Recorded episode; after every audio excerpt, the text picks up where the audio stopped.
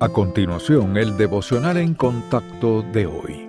La lectura bíblica de hoy comienza en el versículo 7 de Segunda de Corintios, capítulo 2. Y para que la grandeza de las revelaciones no me exaltase desmedidamente, me fue dado un aguijón en mi carne, un mensajero de Satanás que me abofetee para que no me enaltezca sobremanera, respecto a lo cual tres veces he rogado al Señor que lo quite de mí. Y me ha dicho, Bástate mi gracia, porque mi poder se perfecciona en la debilidad. Por tanto, de buena gana me gloriaré más bien en mis debilidades, para que repose sobre mí el poder de Cristo. Por lo cual, por amor a Cristo me gozo en las debilidades, en afrentas, en necesidades, en persecuciones, en angustias, porque cuando soy débil, entonces soy fuerte.